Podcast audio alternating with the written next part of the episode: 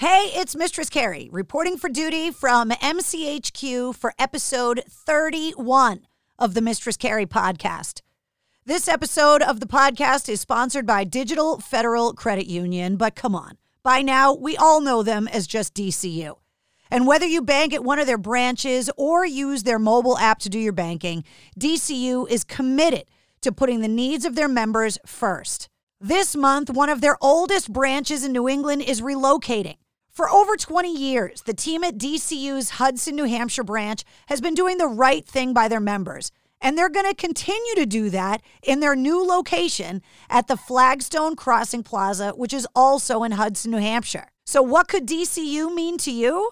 Well, find out at dcu.org. And I am so happy to have DCU back in 2021 on the Mistress Carrie podcast. This episode of the podcast is also sponsored by MistressCarrie.com, which is now where you can find all things Mistress Carrie. And I'm not just talking about this podcast, but all of the episodes of Cocktails in the War Room are also there. It's a centralized place for all of your events and concert listings, even the virtual shows that are happening. Just go to the events page. There's a section for photo galleries. And let me tell you, if you've been watching my Instagram and my Facebook recently, I have been digging through some crazy old pictures, and the galleries are about to be filled with craziness and idiocy. Plus, my blog is there as well. And anytime I feel like sitting down and writing something or coming up with a hilarious playlist for whatever holiday is coming through, that's where you can find that as well.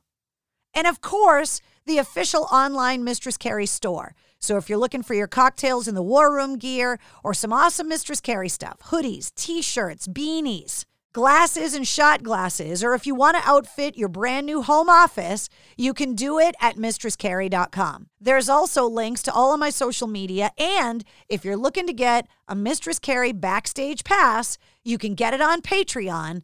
But all you need to remember is all of life's questions can be answered at mistresscarrie.com.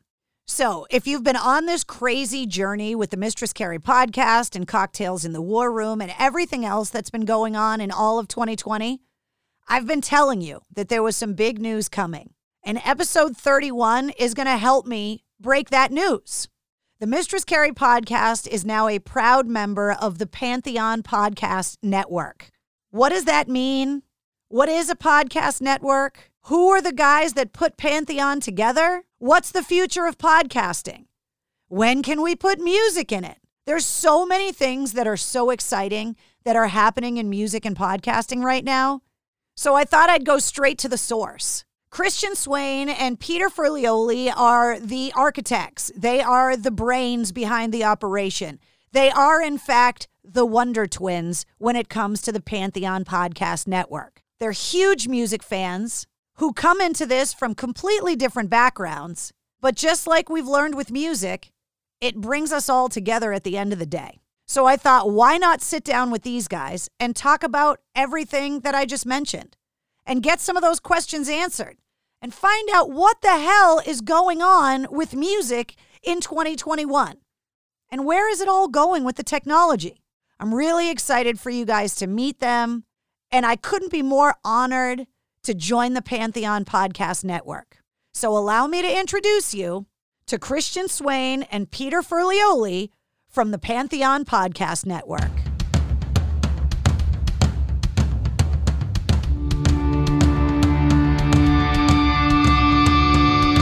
Hey, what's up? This is Sully from Godsmack. Strap on those boots, baby, because you are now in the trenches of the war room with the one and only Mistress Carrie right here on the Mistress Carrie podcast. What's up? This is Joe Rogan, and you're listening to Mistress Carrie. Her hair so lovely.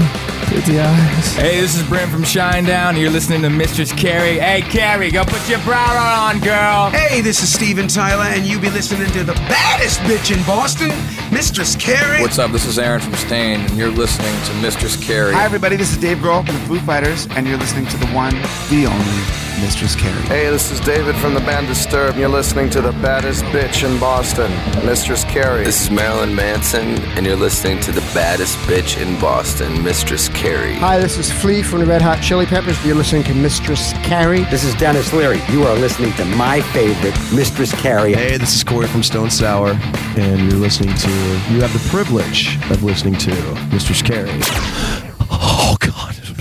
Oh, yeah. All right, you guys should see that I'm recording you now. Yes, we do. Now you're officially on the record, so don't say anything stupid. Mic check. Can't guarantee that. Peter, Levels, Christian, levels. how are you guys? Fantastic. How are you, Mistress Carrie? I'm good. Welcome to the podcast. Yes, we are glad to be on your podcast, and we're glad to have your podcast on our network. Yeah, it's it's very strange that I have you guys as a guest, but I thought it would be really cool because we just made the announcement that the Mistress Carrie podcast is now part of the Pantheon Podcast Network. So thank you guys for including me. We are honored. We are honored. All right. WAAF Yes. loss is our gain. Let's let's Yep. first announce that. Hells you know, yes.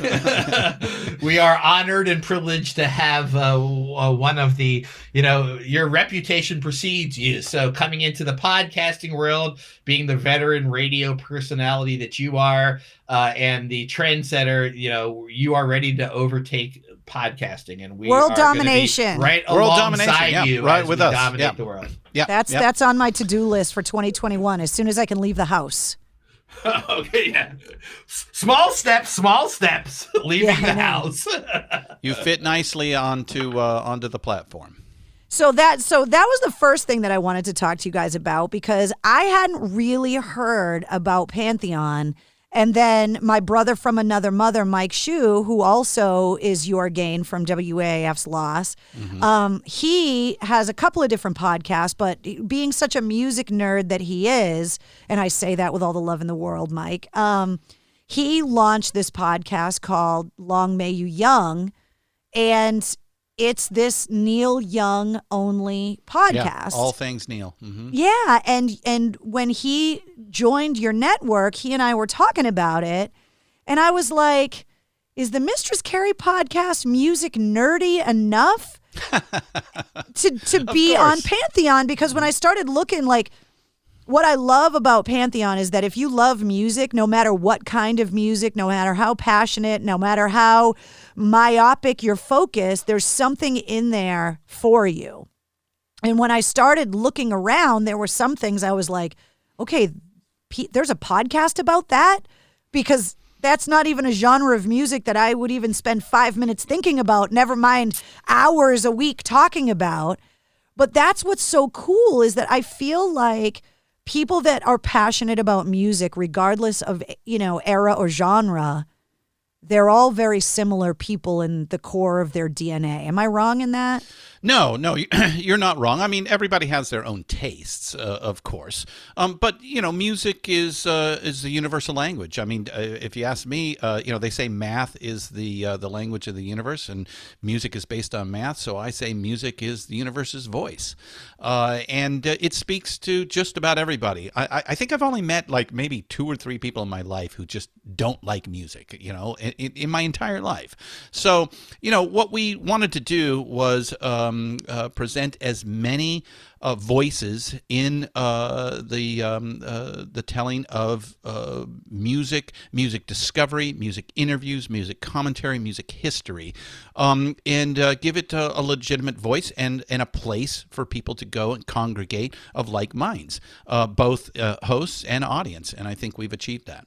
I was gonna say one of the things that we missed, you know, and I think all of us are maybe from that generation was the important role that you know that you FM radio DJs and music discovery MTV played. You know, when you could have the rotation of VJs and then have different genres back to back. You could, you know, see Run DMC and then you know a Wasp video and then a you know you see a prog rock mm-hmm. video. and then you were Headbangers Ball exposed or- to a lot of yeah. different styles and kinds of music as a music fan. And the same thing goes today, actually, in for festivals. When you go to a festival, you know, you're going through a three day festival, the range of artists from hip hop to prog rock to classic rock to country to Americana. It's, you know, the festivals are an experience. Much but- more accepted these days. Right. It- it- all the different genres which you're exposed to. But the internet, you know, beginning around 1995, obviously has really subdivided people up into, you know, if you really want to only get into one niche of one style of thing in music,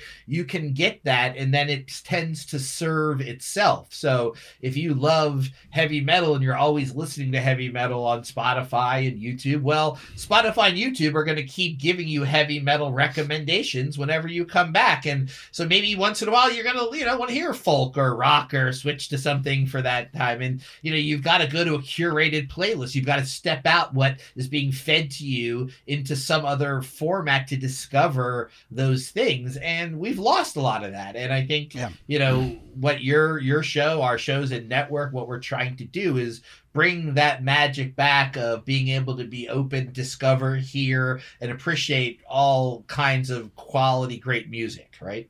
Yeah, we, we think that music discovery uh, is best when it's uh, told by people and not machines. And, uh, you know, uh, I, I, mean, uh, almost all of my uh, music discovery was through, you know, a person of some form, whether a friend, a, a, clerk at the music store who I trusted. I was going to say, remember when you went oh, to the oh, record God, store and asked the guy behind the counter for recommendations? That's what we have here. You know, we've got now 60 plus shows. I, I, think we're getting inching very closely to 70 here, uh, with a, var- a, variety of, uh, of voices. Uh, that are telling a variety of uh, of tales in a variety of genres uh, of, of music. You know, focus mostly on uh, you know what we call the rock and roll period. That's the late 20th century and into the 21st century uh, here, and so we just feel that that that is how best to two things. One, uh, to give people something new that they may not uh, be exposed to or, or remember about somebody that they may have forgotten about. Uh, and we have plenty of evidence of people listening to our shows and then writing back, going, Gosh, I forgot about this artist. And I just went and bought their entire catalog, uh, and I've spent the last three days listening to nothing but that person. Um, and that makes us feel great. That makes us feel like we're, we're really doing what we think is uh, a better way to share and create a community of like-minded individuals who love music and still think of it as the cultural touchstone that um, that that it it was when we grew up and uh, and and we think is coming back. Uh, we, we, really think that music will will continue to play a, a big role in our society, uh, and and maybe it uh, kind of waned over the last uh, couple of decades because there was just so much out there. I, I think that's another issue is that there is so much out there that you need somebody to help guide you, uh, need a filter. into yeah and you know that was the thing about the the the, the early internet is uh, you know oh we can get rid of all the gatekeepers. And in some ways we needed to get rid of a lot of those gatekeepers. There's no two ways about it but you know, should it be on everything and should it be 100%? No, we, we, we don't believe so. And uh, I think the proof is in the pudding. We've just done nothing but grown since we began this thing five years ago. And, um, uh, you know, we, we feel that we're providing a real service uh, for folks out there uh, to, uh, you know, get the human voice to explain to them why something might be good or why they might want to take a different look at it. Because that's the other thing. We create a very uh, a cl- closer emotional connection with artists, songs, performances um, that maybe people didn't think about. And then when they hear that song the next time, or we give them a sample of it, there it's like a, a, a dopamine effect of like, oh my God, I, I hadn't put those two things together, and now you're explaining it to me, and now that song just showed up, and oh yeah, I, I get it. I love it even more now. One of the the stats that always stuck with me, you know, obviously my entire professional career was in broadcast radio, mm. was that when it came to album sales, that 10% of the population drove album sales. So if you did it by the numbers, and it was like 333 million people in the United States, that it's a little over 33 million people that are buying all the records. That makes sense. And this was before streaming mm. and all of that kind of stuff. So when you were looking at the music industry as a as a a giant machine, it was only fueled by 10% of the population. Mm-hmm. And where radio kind of filled that gap was that the other 90% liked music enough, but weren't the diehard music nerds that lived and died by the records that they had, like we all are. They got the other 90% got their music from radio because it was easy yeah, and pass- accessible and free. Right, right. Exactly. And being someone that still in 2021 believes that live local radio, I still see the value in it. I, I may be old school in a lot of ways, but I still hold this amazing place for it in my heart because of its immediacy and that you're so connected to the community and that you are part of this like-minded group of people that choose and make that choice to spend time and experience things simultaneously meaning they're putting the radio on and knowing that it is happening exactly when it is happening. And i see a value in radio. I just think that radio is is not executing what they're good at effectively and they're giving up their position and they're giving it up to live streamers and they're giving it up to podcasters in a lot of ways when radio invented the game. No, uh, and they're giving up the hill they conquered. You're, you are absolutely right. Um, uh, the the if, if I can, um, you know, the thing about radio is it is a um, a signal. Uh, and is uh, it has a geographic location. Uh, it is only it can only spread so far, right? And the beautiful thing about radio, uh, when it began uh, in the, the, the 1920s, uh, was it developed a local flavor. Uh, and it it it depended on the local flavor in itself. So that was that was its um, uh, you know its ecosystem. Uh, and uh, the you know when the explosion of, of rock and roll uh, came out in the in the, the, the 1950s and certainly in the 1960s uh, and into the 70s, you had pockets like you know we just we did an episode on my rock and roll archaeology podcast, one about L.A. and one about San Francisco, and we spent a lot of time talking about how different, completely, utterly different those music scenes were. They same state, same state, but but Different completely worlds. different worlds. You know, and and most of the '60s, as we discovered, you know, you had these geographic locations with their own flavoring that then you know was built into a stew but you could taste all the unique flavoring so and and, and if i can uh, uh, one of the greatest uh, mysteries for me when I was a kid is how does a band out of Berkeley sound like they were invented in the swamps of Louisiana?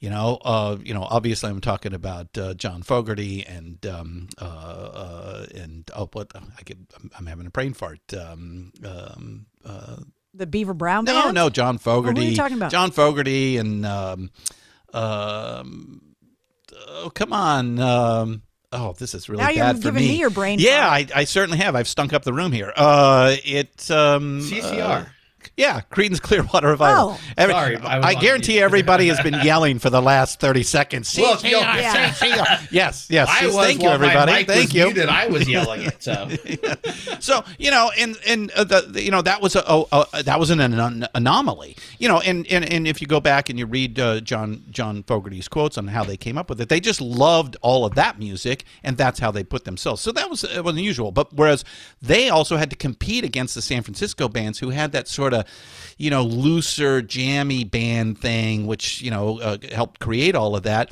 Whereas in L.A. you had complete professionals, you know, and you know you had the Wrecking Crew, you had studio guys that would come in and play on all these hits and that sort of stuff. In New York, you got a completely different flavor. Chicago had a different flavor. Obviously, the South had a very too. different flavor. You know, Boston, yes.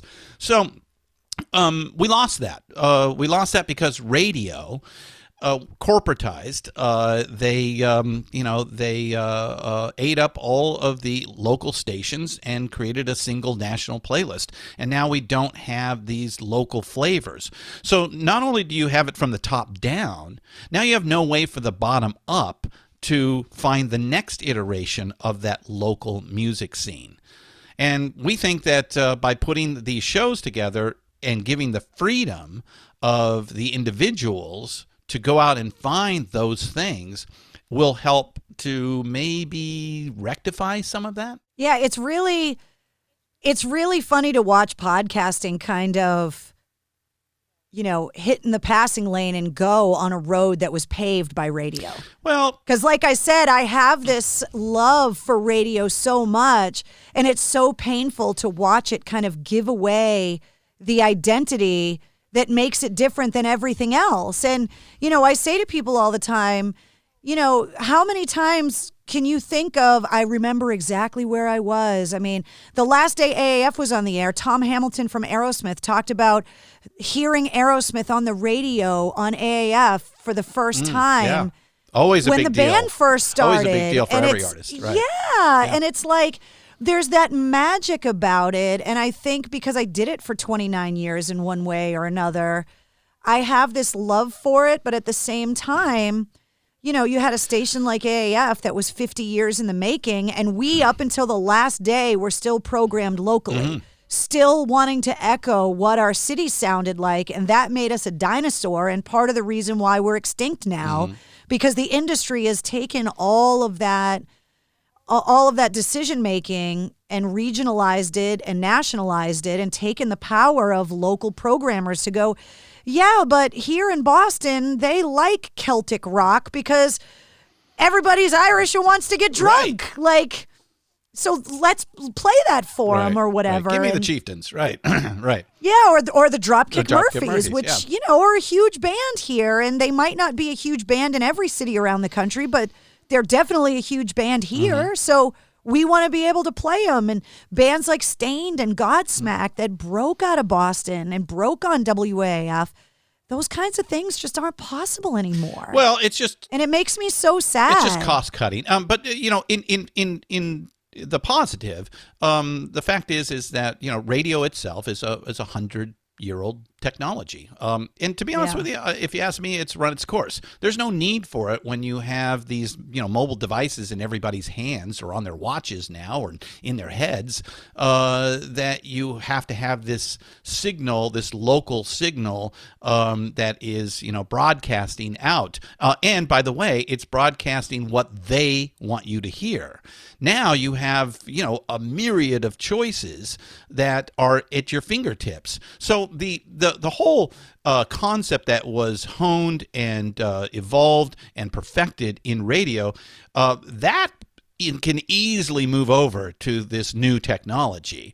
Uh, and you know, I, I, you know, it wasn't too long ago that uh, you know we got rid of the UHF channels, and those things federally were sold off to a new technology to be used, not for television anymore. It's probably going to be the same thing that happens to uh, uh, FM and AF, uh, AM uh, frequencies as well. How did you? I mean, you guys know obviously how my career started working in radio, Mm-hmm. but you know, you guys are like the dynamic duo. You're like yes, the we Wonder are the Twins of, of duo. Pantheon. kinda out that way, doesn't it? Where did you guys come from, and how did you end up? I mean, how did you end up with this podcast network for for music lovers? Well, um, uh, I, I'm a musician. Uh, you know, I've, uh, I've I've been a musician my whole life, or at least tried to be a musician my whole life. Um, I took it very serious in my 20s. You know, I played all the big clubs in L.A. and headlined the Whisky and the Roxy and Troubadour and things like that. Um, uh, but uh, at the same time, um, I always had a day job. Uh, and uh, unlike a lot of my bandmates, uh, that may have been uh, a part of the reason why I never had a professional music career. Um, but um, uh, I took um, uh, tech uh, seriously. Uh, I, I got into it early uh, in the 80s. Uh, and I've always kind of been a serial entrepreneur. And to be honest with you, I learned a lot of uh, uh, entrepreneurship from being in bands. Uh, you know, you have to do it all yourself uh, anyway. Uh, You're a small business. You are a small business, yeah. and it's a partnership. And it's a that. partnership, and uh, so you need to learn to work with other people and and uh, give everybody their due, uh, but at the same time keep the the, the machine moving forward and all of that. Uh, and so, um, you know, I spent uh, the next thirty years uh, in tech, or the next twenty five years in tech, and uh, I sold a company 2007, made some money, uh, lived out a contract uh, for a couple of years, and when I was done. Uh, I could have got back into that business and I, I, I realized I didn't want to do that, and so I wanted to do something different. And uh, I said, you know, this podcasting thing is new. Um, uh, you know, I've always had a love for all entertainment, and and I really, really wanted to see if I could m- put my feet into uh, into entertainment. And you know, they say do what you love, and so my two biggest loves are music and history. And uh, so I said, well, let's start with a history music history podcast. And so we created rock and roll archaeology. Uh, and uh, it gained some uh, some success out there. Uh, we were nominated for some uh, awards early on. It's a chronological telling of the history of music of the late 20th century. The difference is is that it's not a this band begat that band or genre specific. It's about taking the music and putting it in context with the times the culture the technology. And um, uh, so it takes us a, a bit of time to make these things and our fans started asking us to do other things. And so then I created an interview show. We created a couple of recap shows on some television, uh, rock and roll television uh, shows that uh, were out at the time, vinyl and uh, roadies. Uh, and then we started having people contact us and say, hey, we want to be a part of your network. Uh, at the same time, Peter and I met because when I was getting ready to launch uh, the the show, I knew I needed uh, somebody who was technical uh, and uh, knew the marketing side of things, especially online marketing. And um, and Peter was the perfect guy. Uh, in fact, I had interviewed a whole bunch of people. I was literally ready to sign with a LA professional group that would have been a big mistake. And Peter called me that that that day and said, "Hey, you know, I saw your ad and I think I'm your guy." And yes, he definitely was the guy. And uh, so quit the other thing, brought him on, and uh, we've been running ever since. Yeah, I uh that that sounds about that sounds about right. My my story starts back uh, when I'm 10 years old in 1977 and my mom comes to me uh, a few days before Christmas and says, "Hey, would you like for Christmas to go see Kiss at the Spectrum in Philadelphia?" And I this is like I'm like what, what do you mean? I'm like, I have the Kiss action figures. I had the 1976 bicentennial poster that I saw you had. I had the action figures, and I'm like, oh my god it's my life dream come true. And so literally my first concert was this experience where you know my mom takes me to the philadelphia spectrum. I'm 10 years old. She makes my 14 year old stepsister go with me makes us both put cotton in our ears take walks us to our seats you know walks away let you know sits in the hallway or whatever during the concert. And then it, she comes to me at the end of the show and says hey, I got another surprise for you. How would you like to meet the band backstage? And I say, hmm. what do you mean? of course I'd love Hashtag to do that. best goes, mom okay. ever. and she goes, well, you know, my friend Ed Snider, who owns the Philadelphia Spectrum, you know, you know, can get us, you know, backstage. So so she slaps on these two backstage passes on me and my stepsister, who has no idea what's going on. My older stepsister is like completely has no, you know, lost. And so we're we're going, uh, we're we're heading back towards the backstage and security stops us where they check your passes and i'll never forget um I'll never forget um that uh you know the look on the person's face i'm showing them the passes and the guy's like telling us to stop stop we can't go any further. And my mom says well what's going on? They go well we're not letting anyone backstage right now you know you know passes. And so you know somebody she points to goes back they come back and they say sorry no one can come backstage tonight because somebody threw a bottle at paul. As he was walking off stage someone from the audience threw a bottle at him and they just shut it down and we were I was heartbroken. Oh. And so ah. I'm sitting there and and out comes like somebody, I don't recall who it was at this time, I'm still young, but they hand my mom a, a photo, they hand it to me. It's a signed full photo to Peter, each of the band members with their signatures, which I then of course hung up and treasured and became a music rock and roll fan forever. And I went on to um to to uh, sing in a high school heavy metal cover band, and then from there discover the Grateful Dead, travel around the country a little bit. Did you sell up in the grilled cheese Coast work- sandwiches? Close. No, no, no. I was actually a much more. I was a much bigger visionary than that, and actually made quite a bit of money on tour with the Grateful Dead. And what I actually had was a friend flying to Tibet and bringing back imported uh, uh, hand goods, silver, uh, different uh, tops, bags, hats that were woven and made into. Tibet. I- I bought was shit from that him, I guarantee my, it, Out of our band. Yeah. I bet Mike Chu did too. and I've had my share of and dead so, shows, Yeah, I did that for a while. Ended up on the West Coast making a bunch of money, you know, settling in the Bay Area, and then working for Bill Graham Presents, one of the greatest rock and roll promoters in the history of the world. I got fortunate enough to work for out here for a few years for him, and then you know, managed a jam band and, you know, had a love for music, seen thousands and thousands of concerts. The amount of bands I've seen, you know, in the last 30 years is just, I'm blessed and lucky. And, you know, I'm an independent hip hop head. I love bluegrass. I go to Telluride Bluegrass every year. I'm a, I love all kinds of music uh, from beginning, you know, and uh, again, since, since heavy metal. And so one of the things I love about this network is it's truly my passion to expose and discover all kinds of great music. So when Christian, you know, I, I answered the uh, the ad, I had been in the Bay Area, Silicon Valley Tech since 1993 when a friend showed me the World Wide Web while we were on eWorld or AOL. He goes, "No, people aren't going to be doing CompuServe and Prodigy. They're going to be over here on this thing called the web where you click on pictures and it surfs you to another website." And so I got involved right away in the industry in the Bay Area in search and directory, working for some of the big companies, Disney and Microsoft, and spent 25 years in software, mobile applications, marketing, community building. And podcast is a you know was a merger of a lot of my loves, especially what Christian was doing. And so we've just spent the last, you know, five years you know, living, you know, you know, we're, we're not making a bunch of money. I mean, let's put it that way. It's been spent a lot of money to get where we are because we're invested in the future of the medium.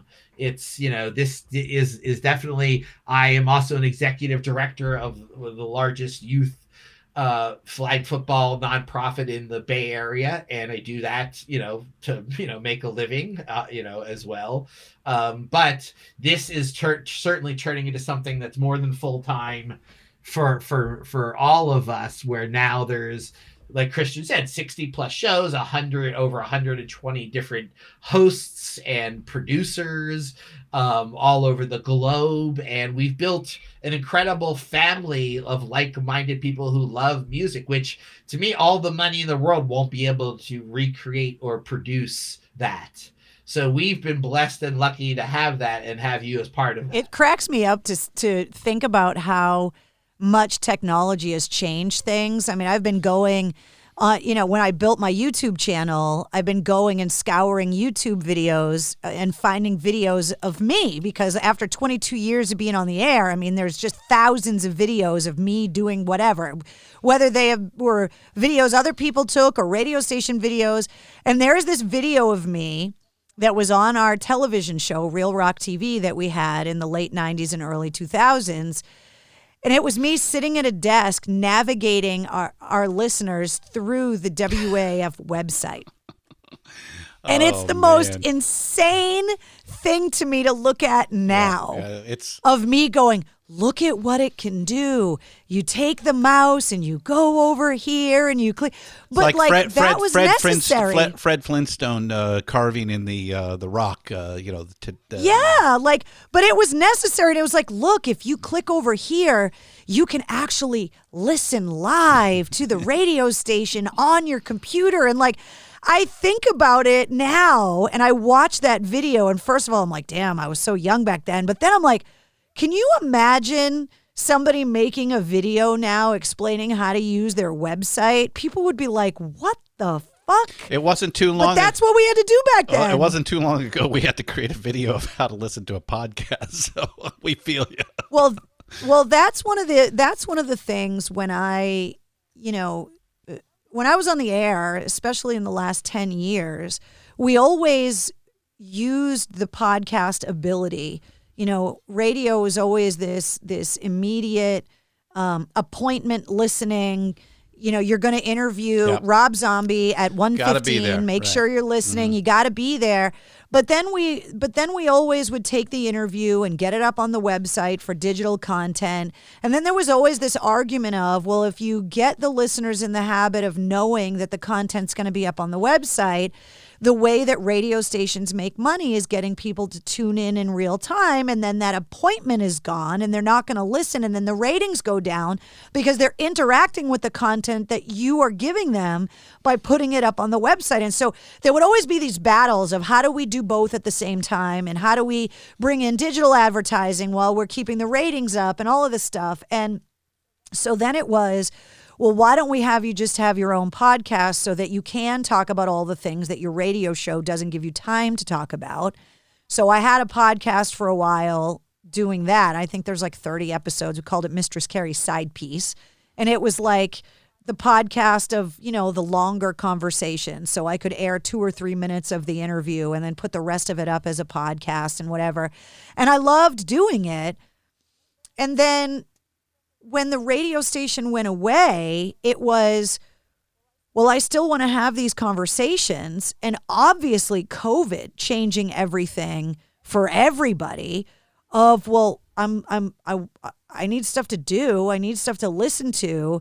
And when bands can't talk about touring and can't necessarily talk about their new record, what can we talk about? And that's the fun stuff for me is introducing the audience to the people behind the songs and the life that they live when they're not on stage and what they're interested in and what they like to do and the sports they like or you know the hobbies they have. And it really has turned into this new thing for me of being able to kind of dig through the surface a little bit and you know that pressure of well you got to talk about the new song or you got to talk about the record or the tour. Well covid's made it almost impossible to focus on that because nobody's touring and most of the bands aren't releasing new music right now but their fans still love them they still want to hear from them Yeah, uh, and the the thing is, is that they, they can still go. And we, to be honest with you, the, uh, the pandemic year has been really great for us,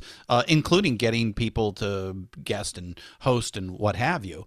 Um, so you know, there's to your point, they're going to want to know and love uh, their their passions regardless of, of what's going on. Um, but uh, you know, we do see that that people are gravitating to this new technology. Uh, you know, well, let me back up. You mentioned the appointment uh, uh, process. It's appointment radio, lifeblood appoint- is the appointment appointment. television. You know that. You know it was. Uh, y- you know that's what we grew up with. That that's past. Uh, you know it's it's about binge watching or binge listening or um, and it's time shifted. And on demand on- when it's and on- convenient for me right. i'm going to That's- watch yeah, it and that's what Yeah. podcasting is. It is you know you know we call it it's the infinite dial. So it's radio times a th- million. Uh, it is time shifted radio. We say that as well, and it's uh, not appointment. It's uh, you know to whenever you are available, that content is there. And the one uh, one big downside I would li- I will say to that is what that has, and you everybody will understand when I say this, and they'll be able to feel it is it has removed what we used to call that really started occurring just a few years ago the phrase FOMO. So there used to be a fear of missing out. So unless you have event based or drive demand for that appointment style, you know, festival, one time unique appearance, an event, and a, an interview, an exclusive. What's happened is time shifted content has also told us as creatures that it's okay. You can listen to this next month. You can binge watch, you know, your favorite show after a couple seasons. You don't need to rush to it now every week on HBO, you know. So there has to be a balance between driving audiences that exist by that FOMO because the fear of missing out is something as humans that we all have as people who want to be culturally relevant. So mm-hmm. was, and we want to be part of a tribe. We want to be part of a group of people that has something in Yes. common to feel like we mm-hmm. belong. the belong. water cooler moment, okay, was that Yep. fear of missing out when something big happened and then you could get together or talk about tomorrow. That doesn't exist because it happens in real time now, right? We all get it in a different format in real time. And or if we don't, we just go, oh, it'll be on YouTube next week. Oh, I missed that concert last night. Oh, well, the coach, all the highlights. Oh, if I miss the AMAs or the VMTV Awards, I don't need the ads. I'll just see the best performances tomorrow when I on my own schedule on YouTube. Right? I mean, that's They say TiVo said that it was Janet Jackson's boob at the Super Bowl that that was one of the things that springboarded that whole viral I missed it live, but now I have the access to go back. They they said it was like the most rewound moment in live I television did, ever. I did not rewind that many times.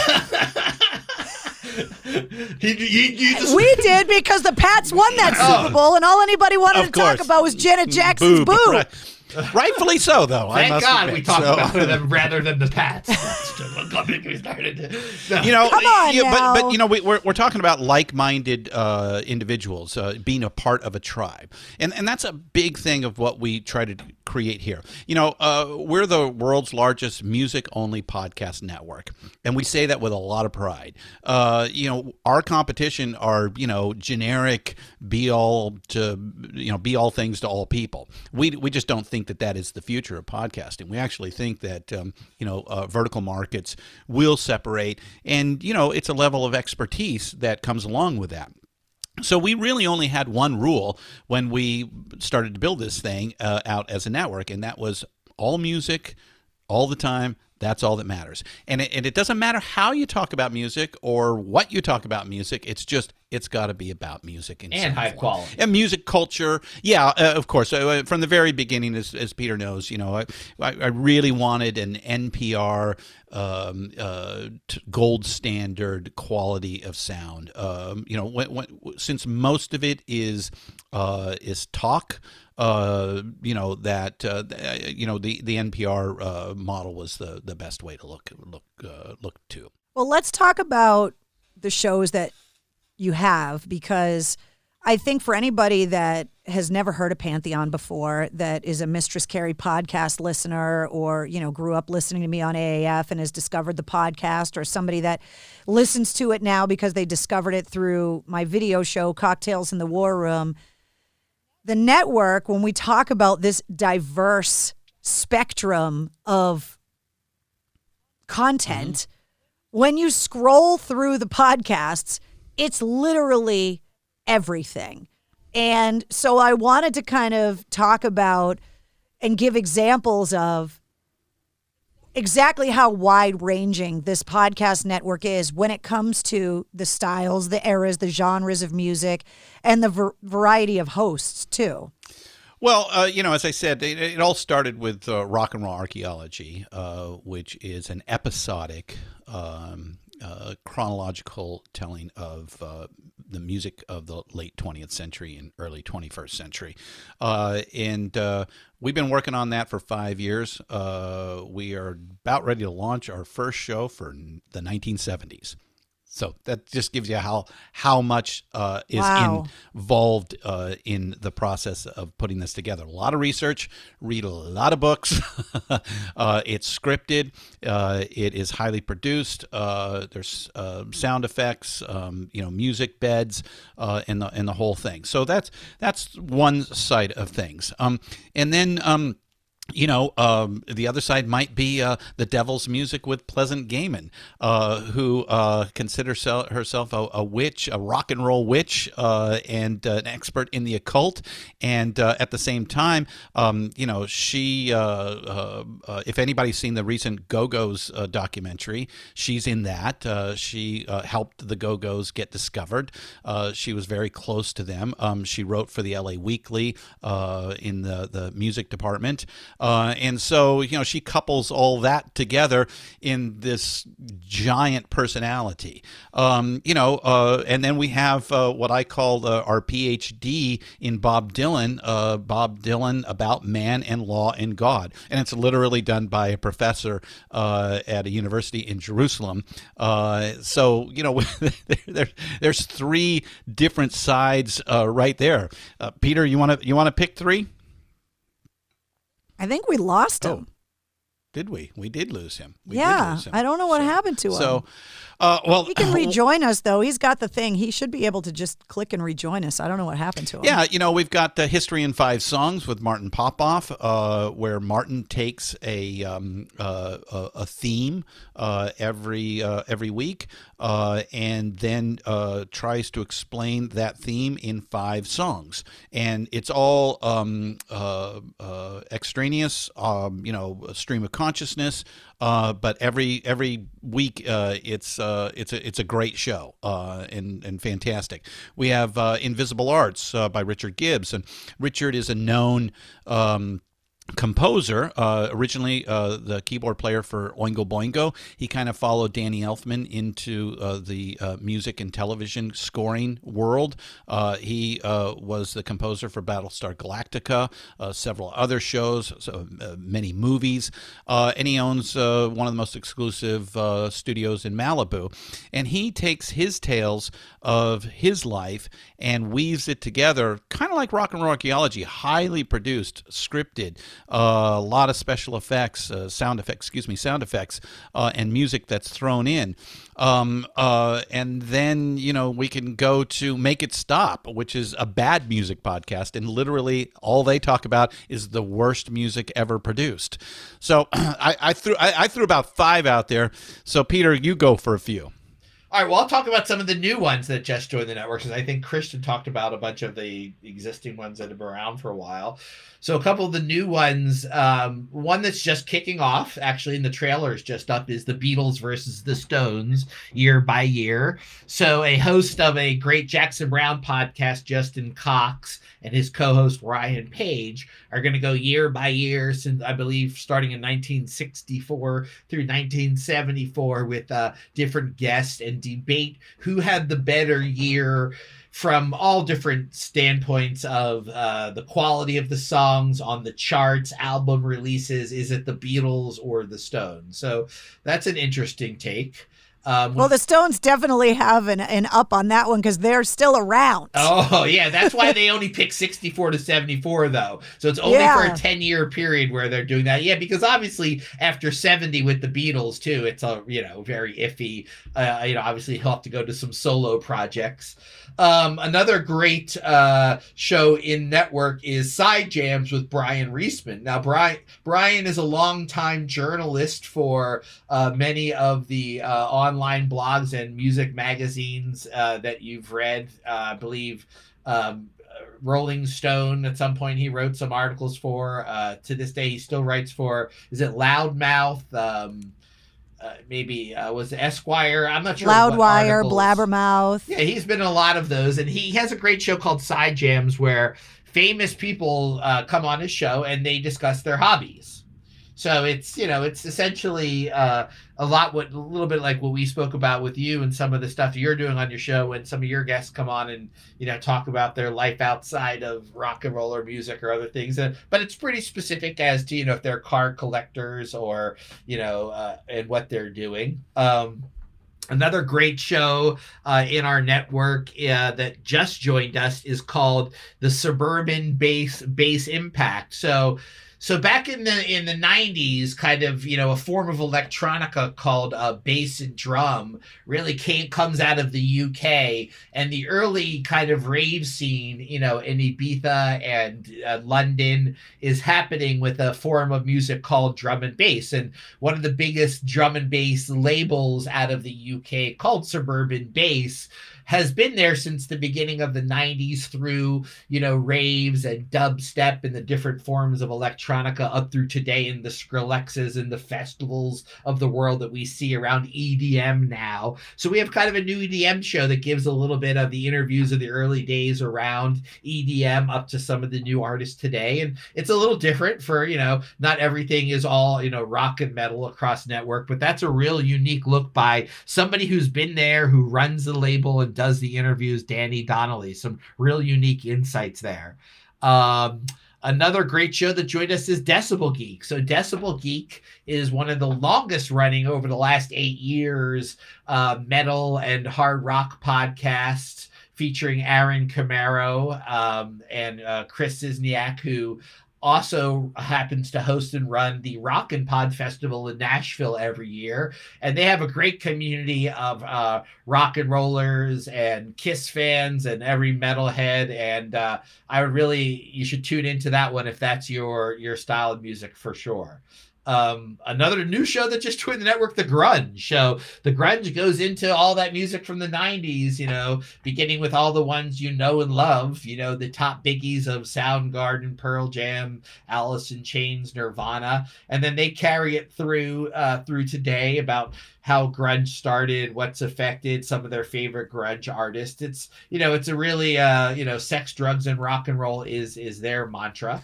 Um, or if you don't like the 90s and you like the 80s, uh, what difference does it yes. make? So we, we have that. So, yeah. you know, or or you go from, uh, uh, you know, um, uh, Miss Pamela Des Barres. We have uh, her podcast on. Uh, and she the, slept with network. all your favorite artists. So.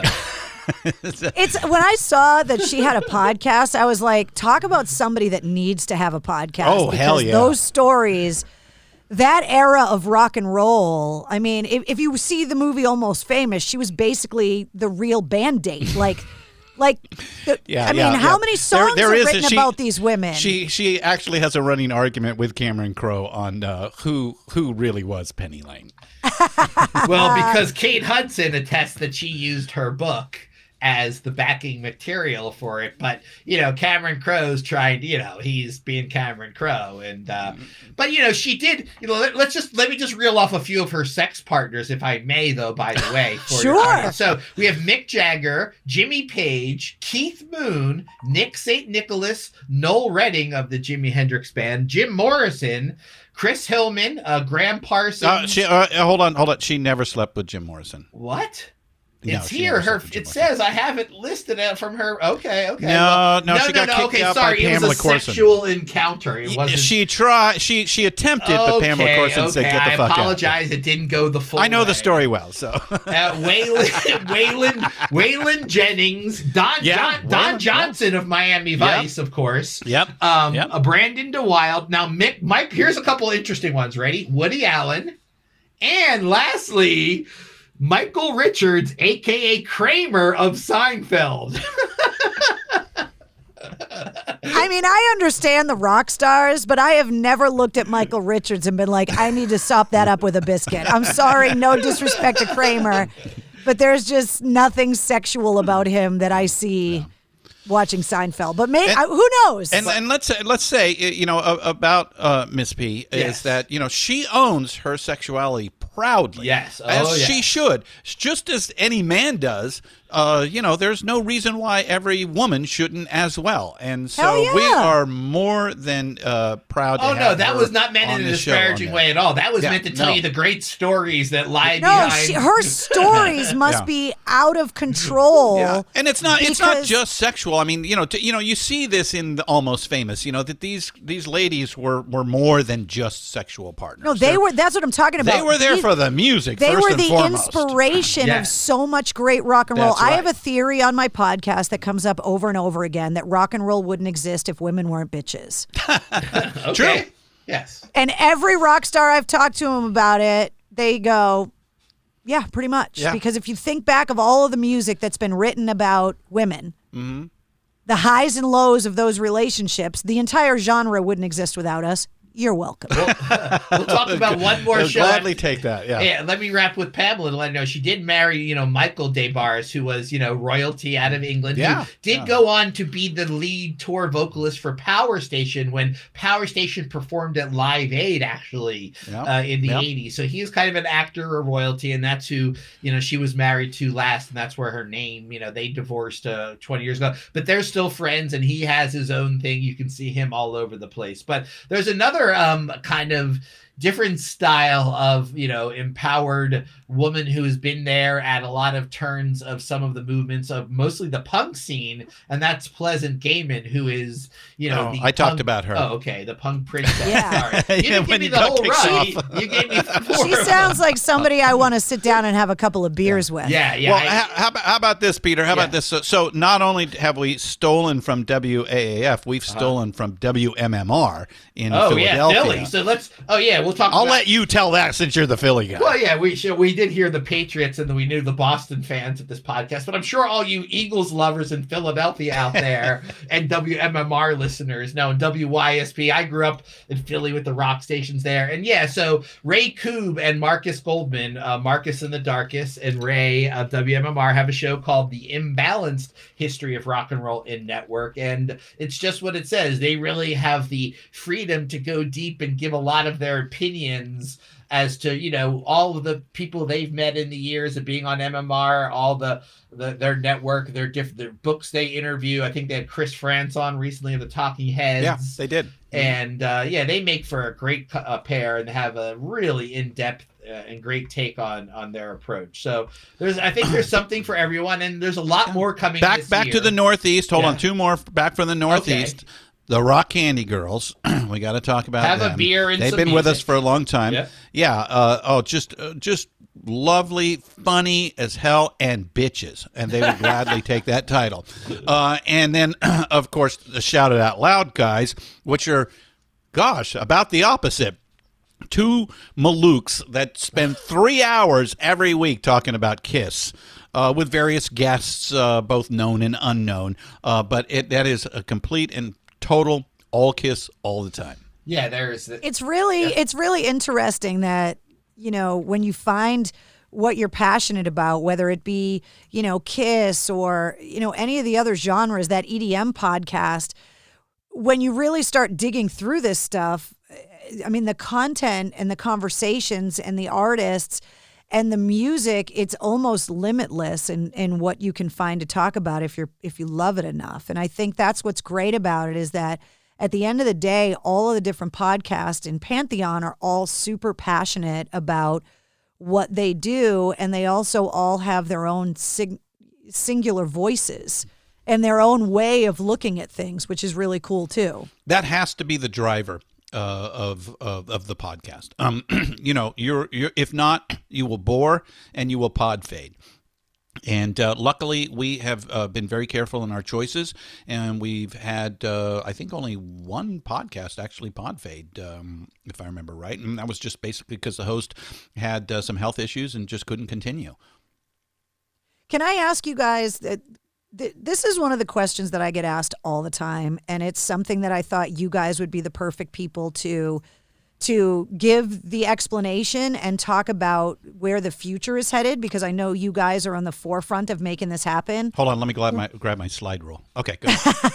So one of the one of the questions that I always get asked by people that listen to my radio show on WAAF for years is about incorporating actual music and songs into my podcast. And so when I launched the Mistress Carrie podcast, knowing that I would not be able to just throw songs on there for licensing purposes, that's how I got Sully from Godsmack to write me my theme song because I know that it had to be original music, that I had the rights to be able to put on my show because you can't just go and throw bands' music on there the way that we could on radio. Now, things are changing by the day. And this question has been asked over and over is you talk to these artists about their songs. I propagate playlists of all of the music that I talk about with these artists on every episode and I link that playlist in the show notes of every episode along with all the links to the artists social media pages and websites and all of that stuff. This technology and this licensing For anybody that doesn't know the radio side of it, radio pays ASCAP and BMI music licensing, and they pay a percentage of the revenue of the radio station and we kept track of all the music we played. A lot of people would accuse us of being paid to play the music we played, but in actuality, we paid to play the music we played and the you know the at the end of the year we would have to submit these reports. And as the assistant program director and music director of WAAF, it's one of the things that I did. And that the radio station wrote a check to these licensing agencies for the right to play this music on the air. That's how the artist got paid. Mm-hmm. This is all changing now. So, my long winded question to you guys is how is technology changing? Because it's my opinion that when I, as a podcaster, am allowed to make a radio type show with music in it that I have licensing that I can pay, that's when I go to a whole other level to be able to get closer to, to what WAAF listeners know. Mm-hmm. For me to be able to have a conversation and throw the songs in that we're talking about. So explain to me why that wasn't allowed and how that's changing with technology. Well, um, uh, I think we've already established that you know podcasting is the new radio. Uh, it is the future of as we this format of what we call radio, um, and um, you know the uh, license holders, the license, the rights holders themselves, uh, still need to get the message out for uh, their uh, their products. Uh, and a lot of the old ways, again, as we've talked about in this uh, in this episode here, uh, have disappeared. Uh, you know, the FM uh, radio DJs, the uh, music store clerks, and even the music magazines are just not the way people learn about their music. we believe that it it is podcasting is the the future of that. Um, at the same time, podcasting is um, kind of a, the wild west we do use clips in most of our shows. Uh, we hang our hat on on fair use. We keep it to uh, uh a, a, minimal clip uh, that is in context with what we're talking about, uh, and therefore we're kind of like um, you know the the the critics of in the modern world that are you know explaining why you should buy or not buy a particular piece of music. You know, most of what we talk about it's all about out, go out and get this because it's the stuff we love. Um, and uh, at the same time, you know, the industry is growing uh, and it is being looked at uh, uh by uh, the rights holders as um, uh, both a net positive because they do see that we are driving traffic to uh, uh, purchase uh, those tracks and their artists. and so they don't want to kill the golden goose, but at the same time, we do need to figure out a system like radio had. Uh, and it will probably be very similar to that. Um, you know, you already have a model with streaming uh, and that is for a full song uh, that um, you know the spotify model uh, out there. Uh, and then radio has uh, a model uh, as well. So the first step was identifying music usage in in podcasting and that has been accomplished that that was accomplished mid 2020 um, there's a company that we work with called PEX. It's a content id company. They were able to catalog every single podcast and the music usage in that podcast. So the rights holders are now uh, aware of what is being used out there. Uh, the reality is that we are, if you do it correctly, and I think we are doing it correctly by putting the music in context uh, and keeping it to short clips, uh, which drives traffic to uh, to the full songs. I think there's going to be a system that'll be put in place uh, that will probably be tiered. Uh, it'll be based on revenue uh, within uh, the the podcast or the network uh, and the uh, usage, uh, how much of it that you use. That seems to be where things are going. Uh, we sit on a committee uh, that we uh, we we helped build. in fact, we created a um, a an alliance. We call it the Alliance of Music Podcasters, or AMP, where all podcasters that are talking about music need to be a part of. Um, and uh, we are sitting on that uh, side of the committee with the rights holders on the other side and PEX in the middle, trying to develop a fair and equitable system uh, for doing exactly what radio uh, had done in the past. Because it's something that, you know, I get asked these questions all the time. And it's, as a music fan, like you're talking about, all of the shows in the network, we're coming at it from a place of love and that we want to be able to have these conversations. And if, if I'm talking to Nuno Bettencourt about an Eddie Van Halen riff or a, you know, the way that he plays a certain part of a Van Halen song. You got to play a little bit of it so everybody knows what you're talking about. Yeah, and and up until now, I had not been doing that because it was something that I know the laws are changing all the time, and I come from a place of having a radio station that had massive amounts of lawyers that told me what I could do. right. Yeah, with very defined rules, but also if you stepped over a rule, you had somebody there backing you up too. Mm-hmm. If you screwed up. And so I know that in 2020 these these lines started to blur about fair use and what we could do and I do want to be able to start incorporating more music and one of the conversations that I've been having not only in the war room but also on the podcast, you know, Sean Morgan from Seether talked about it when we were talking about the Joe Rogan Spotify podcast deal and how much money Spotify was willing to pay. $100 million. Yes. And then Sean Morgan was like, he hadn't heard that story at the time we did the interview over the summer. And he was like, wait a minute. They're willing to pay people that don't play music for their podcast, but the systems were built on the music that we all played and the amount of money. I think it's staggering about how little a band actually makes off of a stream for a song. And and you know I talked about it with Nuno as well is you know a guy like Lars took a lot of crap in the Napster days because he became the whiny face of of you know crying against the evolving technology. But everyone now looks back at it and was like Lars was totally right.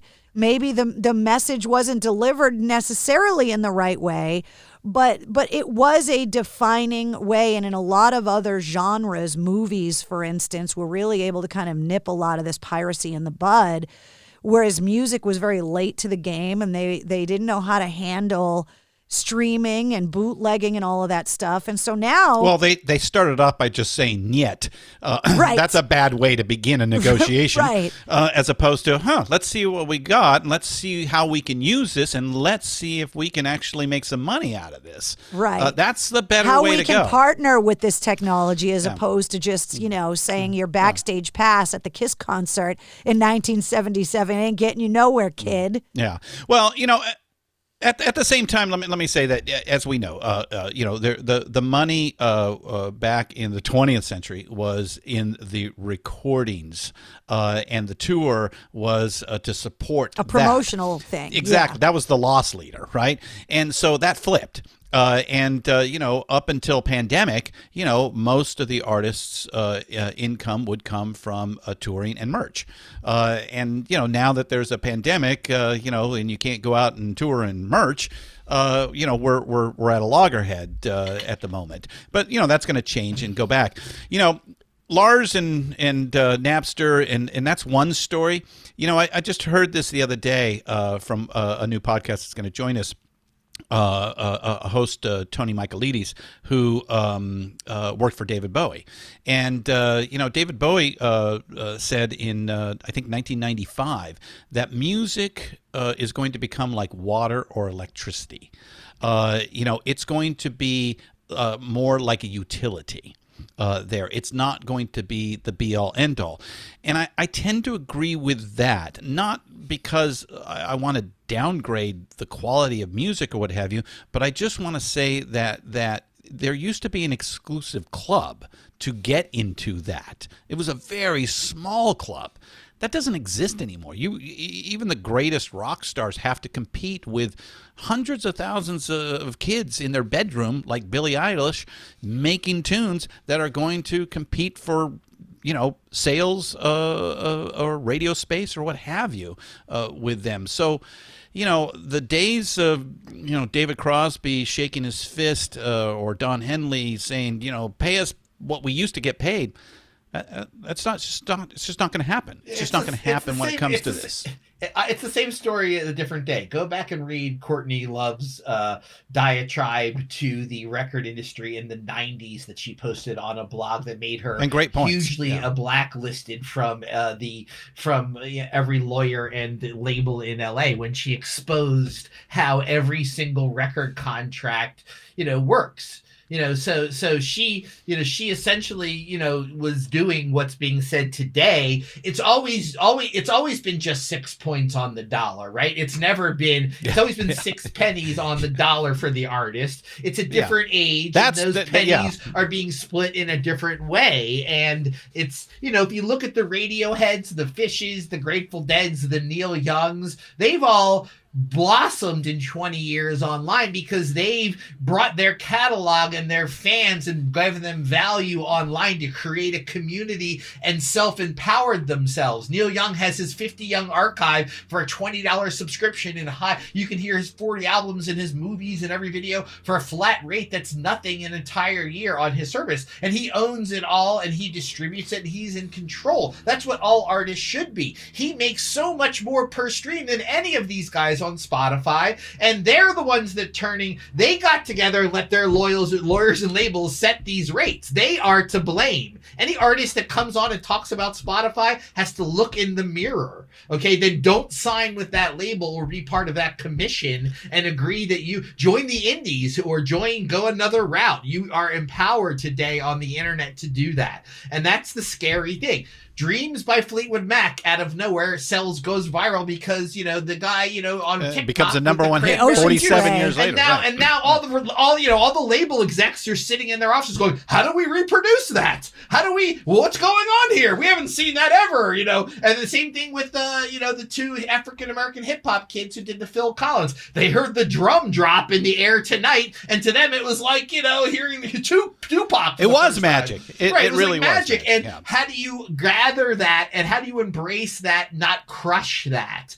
So creativity online empowering the users to be creative okay? Not abuse it and allowing the rights holders in real time to say yay or nay and ride along with the rights holders is where we are and that's what podcasting and the licensing represents of the future. You will be you know you will be a good actor. You will have get uh, the ability to have your work shared. And if you makes millions of dollars on because you blew up a song and the art everyone benefits from it right? Ideally you're- that's the idea Yeah, the, the, the, the old guys are used to getting, you know, one check uh, with their royalty payment. And that's, you can't look at it that way anymore. You need to get a, a million checks for micro pennies, uh, you know, from a variety of uses, uh, you know, and, and, and, and that's, I think that's what Bowie was trying to talk about is that you need to make the, your catalog available for usage for all kinds of creative works and you'll get paid, you know, smaller pieces. But it, the more that you're used out there, the more that that will will get. So we we kind of see that you know everybody now is a creator. Uh, you know whether it's podcasting or videos or TikTok or whatever. We are living in Andy Warhol's we prediction. we I mean, literally totally are. happening. Yes, we, Yeah. there is. We are definitely there, uh, and um, you know these are now. Uh, tools like you would use a special effect, or you know you would use a um, you know a particular actor or what have you, uh, you know that are putting together for some six-year-old's TikTok video now. you know what saddens me is that things like prince's estate are going to crush a new generation of listeners okay or, Or get- or get exposing. lost. so millions of kids around the internet in the corners of the world watching youtube looking at things could never watch any prince material see anything because his lawyers and his estate are so good at making sure that no one can use or see anything that they're not in complete control of but they're losing a whole generation and generations of opportunity to market to because they'll, they'll become irrelevant and archaic right I well, mean- and the uh, and and the IRS is going after them right now because they're claiming that they undervalued. You know, how how do you put a dollar amount on what Prince's archives and music is worth? And the IRS is saying it's worth 160 million, and the estate's saying it's worth 80 million, and they want to. They want the taxes. Now, Well, we know- Dylan we has know Bob proven- Dylan's was worth We've 300 proven million, that so- 300 Right? million is worth a lot of money. I, I just read while we were on while we were talking that Lindsey Buckingham just sold his catalog. Well, guess So- what?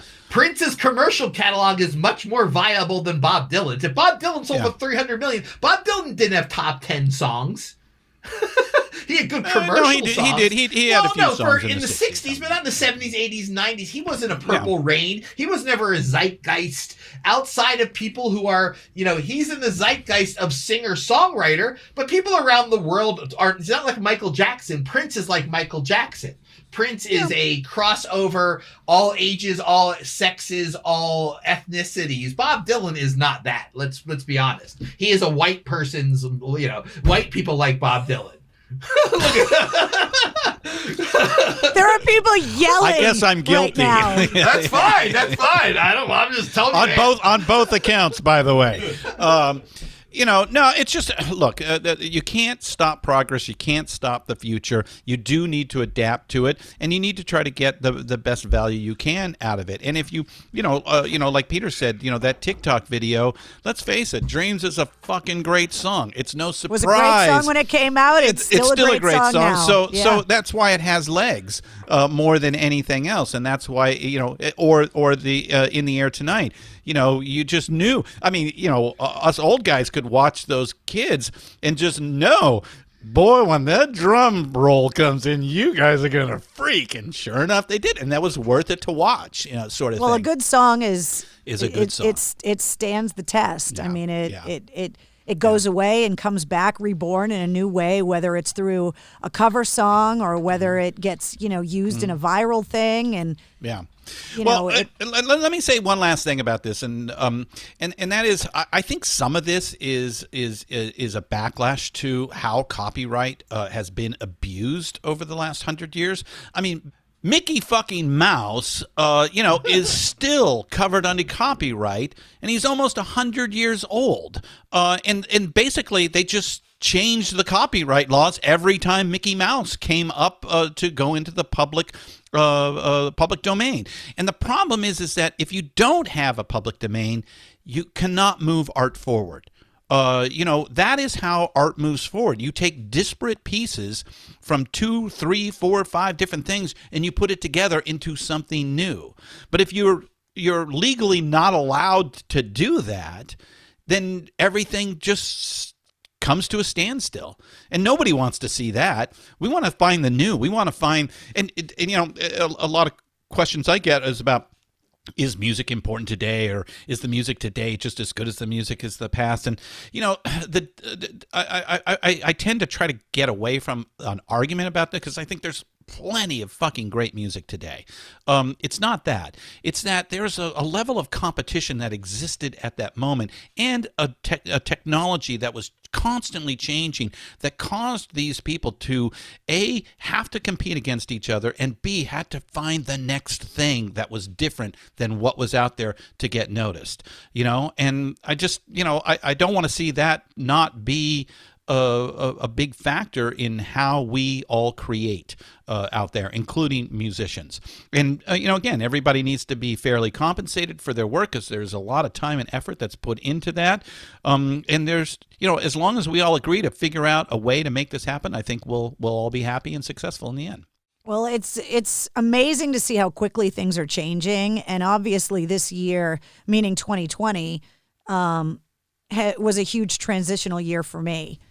Learning a lot of new processes, learning about a lot of new technology, in some ways using my expertise of what I had done on the radio for years and years. And then on the other hand, having to retrain my brain to think about this new technology and the new opportunities that come. And launching the podcast and you know getting things to move forward and like the, you know my website and the video show and now being on pantheon as part of your network it's like the future is is in some way uncertain but at the same time i feel like we might not know exactly where it's going, but it, we've we've all kind of agreed on the direction, and and we're all The kind waterfall of on the bus is over there. going, just where we're, you gotta have to you gotta go to the waterfall. yeah, let's just get over there and and joining the network. I feel like if I'm on that bus headed towards what I think is the horizon that we're all charging for, I feel like I'm on a bus of a bunch of badass, weird ass music loving freaks.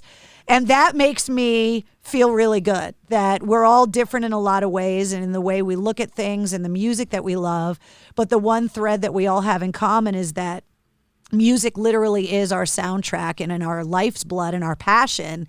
And so being welcomed into an organization that has a bunch of like minded people like that is really energizing for me and really ah. inspiring. So I wanted to have you guys to have on you. because I feel I, I'm I'm loving the fact that I'm part of it now, and I love all of the different you know shows that are on the network, and I think it's really cool. Well, so, so all you listeners out there, Mistress Carrie fans, and uh, all you guys, welcome to Pantheon, and uh, we hope to you know you enjoy all the great shows, and we truly, it's an honor and a privilege to have your ears and Mistress Carrie on board, and Happy New Year to everyone. Yeah, welcome to the ride. yeah, happy New Year! Thank God that year's fucking over. Yeah, let's hope twenty. Let's hope. let's hope we don't look back and say, "Wow, remember twenty?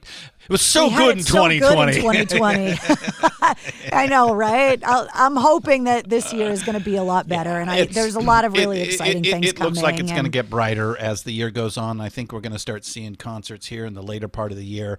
Uh, you know, we probably won't be fully back to tours and festivals and things like that until uh, 2022. But uh, certainly, Yeah, but this is it'll be be, rebuilding. rebuilding. Yeah, yeah, yeah. As you know, Yeah. as we get into summer and, and later, right? I mean, right now, you know, it's it's pretty dark out there at the moment, but uh, but I think um, you know, uh, late spring, early summer, you'll start to see the the the the the uh, clouds uh, disperse a little bit. Well, guys, thank you so much for Oh, coming on. You answered a lot of questions, and Thanks for throwing them um, at us. You know, I think, I think that uh, I think that everybody that listens to my podcast, I think, you know, is going to feel as welcomed into this community that they may not have even known existed until now, and so I think that's really cool too. So Come on in, the water's fine. there they are, Christian and Peter from the Pantheon Podcast Network. So I want to welcome uh, everybody that is discovering the Mistress Carrie podcast for the first time because I joined the network. Thank you guys so much for checking out the podcast. All of the links are in the show notes of this podcast if you want to check out all of the podcasts that are in the network. The Pantheon link is there, and you can find them all on social as well. And yes, there is a corresponding playlist for episode 31 with all of the artists that we talked about that are featured in all of the podcasts on Pantheon. I want to thank Digital Federal Credit Union or DCU at dcu.org for sponsoring this week's episode. And of course, also mistresscarrie.com, where you can find all things Mistress Carrie for sponsoring this week's episode as well. If you liked what you heard, don't forget to hit subscribe so you don't miss anything. New full length episodes every Wednesday, and Monday through Friday, get all of your rock news, music headlines, and industry info in less than five minutes with the Mistress Carrie Situation Report. And of course, as always, you're cordially invited to have a cocktail with me every Tuesday night at 8:30 live on my Facebook page. Join me for cocktails in the War Room.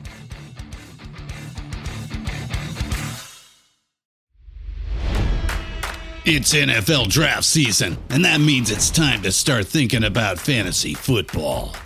FantasyPoints.com features industry leading experts and prognosticators using proprietary hand charted data to help you score more fantasy points. FantasyPoints.com is the place to go for whatever kind of fantasy football you play. Whether you play fantasy football, daily fantasy sports, or do a little bit of everything, Fantasy Points has the meticulously researched content to guide you to victory. And why wait for the fall? Fantasy Points also covers the new spring football league, the UFL. Join the guru, John Hansen, Scott Barrett, Joe Dolan, and other massive names in the fantasy football universe with an exclusive offer. Use code Pantheon for 15% off any fantasy points package, including the all in package, with access to every article, tool, and data nugget that Fantasy Points has to offer. That's fantasypoints.com and code Pantheon for 15% off at Fantasy Points. Fantasypoints.com, code Pantheon. Score more fantasy points.